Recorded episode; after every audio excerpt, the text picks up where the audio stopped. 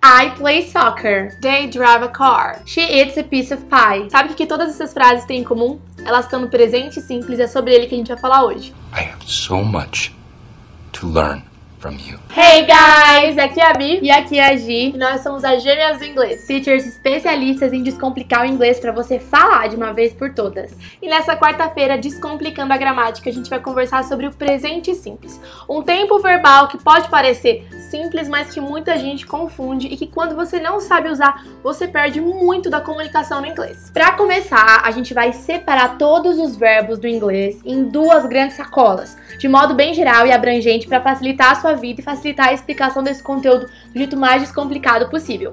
Então, primeiro a gente vai ter a sacola do verbo to be, que é aquele famoso verbo que todo mundo que já estudou inglês aprendeu logo na primeira aula e a sacolona de todos os outros verbos. Só vou fazer uma observação que ainda existe uma terceira sacola, que é a sacola dos verbos modais, mas que a gente não vai falar nesse vídeo porque é assunto mais pra frente. Por que, que a gente tá falando sobre isso? Porque o jeito que você vai montar perguntas afirmativas e negativas no presente simples com a sacolona dos outros verbos é diferente do jeito que você vai montar também afirmativas, perguntas e negativas com a sacolinha do verbo be. Então vamos começar com o mais simples, que é o verbo be.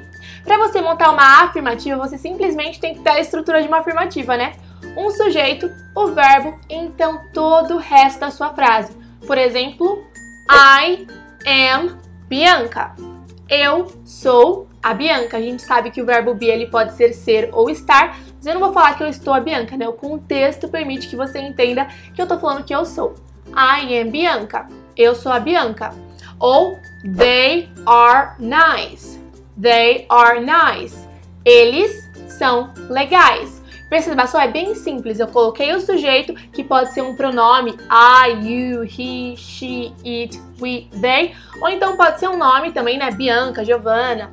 Enfim, coloquei o verbo be e coloquei o restinho da frase que eu quis montar. E daí na hora de fazer perguntas é super simples. Você vai inverter essa ordem. E ao invés de ter o pronome e depois o verbo to be, você faz o uh e joga o verbo to be para frente. Então, por exemplo, para transformar a afirmativa They are nice. Eles são legais, eles são gente boa. Em uma pergunta, eu falaria Are they nice? Are they nice? Eu só fiz o whoop e formei a pergunta. E agora, para transformar em negativa, é só colocar um not depois do verbo be. Então, ao invés de eu falar They are nice, eu falo They are not nice. Ou então eu posso fazer o famoso splash e transformar esse are not em aren't ou então o is not em isn't. E pronto, você sabe fazer afirmativas, perguntas e também falar sobre negativas no presente simples com a primeira sacolinha do verbo be. Para garantir que você entendeu mesmo, a gente vai fazer agora um papum rapidão com afirmativas, negativas e perguntas usando o verbo to be para você realmente ver que entendeu tudo, hein? Afirmativa: She is smart. Ela é inteligente. Pergunta: Is she smart? Ela é inteligente? Negativa: She is not, ou então she isn't smart. Afirmativa. They are cool. Eles são legais. Pergunta. Are they cool? Eles são legais? Negativa. They aren't cool. Eles não são legais. E aí, pegou? Muito bem, você já aprendeu como que o verbo to be se comporta no presente simples na hora de formar afirmativas, perguntas e negativas. E agora vamos entender como a sacoluna de todos os outros verbos se comporta. Para começar, na hora de fazer afirmativas é simples. A gente mantém aquela estrutura de sujeito, o verbo e depois o resto da frase. Só tem uma observação que você tem que se atentar, que quando você estiver usando os pronomes he, she e it, você precisa colocar um S no final do verbo. Lembra que esses pronomezinhos amam S, eles sentem necessidade, então você precisa colocar. Vamos começar então com a afirmativa. They live in Santos. Eles moram em Santos. Perceba que a afirmativa tá bem facinha. They, que são eles, live, que é o verbo morar, em Santos, que é a cidade onde eles moram. Eles moram em Santos. Acabou. Agora, se a gente usasse o pronome she, por exemplo, as frases ficariam como, Bi? She lives in Santos. Por quê? Porque he, she, it gostam de S no final do verbo no presente simples. Olha mais um exemplo. I play the piano. Eu toco piano. I play the piano. Se eu quiser dizer que ele toca piano, he plays the piano. He plays the piano. De novo, o S vai no final do verbo play, porque eu tô falando de he, ele. Então, ó, fazer afirmativas com todos os outros verbos é simples quando a gente tá falando de presente simples. E se eu quero fazer negativas e perguntas, Bi? Bom, para fazer perguntas, a gente vai fazer um pouquinho diferente do que a gente fazia com o verbo be. Lembra que a gente fazia o woo? Mas é tão simples quanto. A gente simplesmente vai ter que acrescentar do ou does no começo dessa afirmativa para transformar ela em pergunta.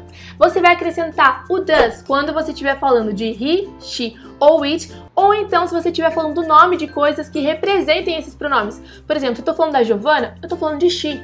Se eu estou falando de uma geladeira, eu estou falando de it. Então, he, she, it, a gente vai usar does. E quando a gente estiver falando de I, you, we e they, a gente vai usar do. Por exemplo, na afirmativa, They live in Santos. Eu tô falando de they. Então vou ter que usar o do. Do they live in Santos? Prontinho, eu transformei numa pergunta. Por isso que eu disse que é diferente do verbo be, mas é tão simples quanto. E na hora de formar negativas, a gente também vai precisar da ajudinha dos auxiliares do e does. E vai seguir a mesma lógica. A gente usa o do para I, you, we, they e o does para he, she it. Acontece, se é negativa, a gente precisa negativar o auxiliar. Então a frase I play the piano, na interrogativa ficaria Do I play the piano? E na negativa ficaria I do not play the piano. Perceba que a gente está negando esse auxiliar. Em vez de deixar só o do, eu tenho que colocar o do not. Ou então o don't. Para ficar bem claro, a gente vai fazer aquele mesmo exemplo rapidão com várias frases para você ir absorvendo. Afirmativa. They live em São Paulo. Eles moram em São Paulo. Pergunta: Do they live in São Paulo? Eles moram em São Paulo. Negativa: They do not, ou então they don't live in São Paulo. Eles não moram em São Paulo. Afirmativa: She plays the piano. Pergunta: Does she play the piano? Ela toca piano. E perceba só que quando a gente usa o does para fazer a pergunta com he, she, it, a gente já tem o S no final desse auxiliar, então a gente não precisa colocar S no final do verbo de ação. Lembra que he, she, it, eles gostam de S, mas não de overdose de S. Se o S já está no auxiliar, ele não precisa estar no verbo de ação. Negativa, she does not, ou então she doesn't play the piano. Ela não toca piano. E de novo aqui a gente percebe que tem o doesn't, ou seja, no meu auxiliar eu já tenho um S ali embutido, então eu não preciso colocar um S no meu verbo de ação. Afirmativa. We work together. Nós trabalhamos juntos. Pergunta: Do we work together? Nós trabalhamos juntos? Negativa. We do not work together. Nós não trabalhamos juntos. Então perceba que a grande diferença que tem aí é que o verbo be ele não precisa de auxiliar. Você simplesmente joga ele para frente para fazer uma pergunta ou coloca um not depois dele para fazer uma negativa. Os outros verbos eles precisam de auxiliar. Você coloca esse auxiliar na frente de toda a frase para formar uma pergunta ou então coloca o auxiliar seguido do not para formar a negativa. Viu só como é simples? Se você ficou com dúvida, assiste o vídeo de novo, reveja os exemplos e aproveita e já aplica, já treina. Comenta aqui embaixo algumas frases na afirmativa, na interrogativa e na negativa com o verbo to be e também com qualquer outro verbo. Bom, já envia também esse vídeo para aquele seu amigo que sempre se confunde, não sabe quando usa do, does ou quando não usa. Agora você já sabe desse esquema das duas sacolinhas de verbos e ele vai adorar aprender. Want me to send it to you? E se você quer aprender sobre outros tempos verbais, a gente tem uma sessão aqui no canal só sobre isso. Toda quarta-feira tem um vídeo novo descomplicando a gramática com as gêmeas. Inclusive, se você quer aprender a diferença entre going to e will, clica no card que tá aparecendo em algum dos lados e já assiste esse vídeo também. E a gente se vê na próxima, né? Pois é, see you, bye bye!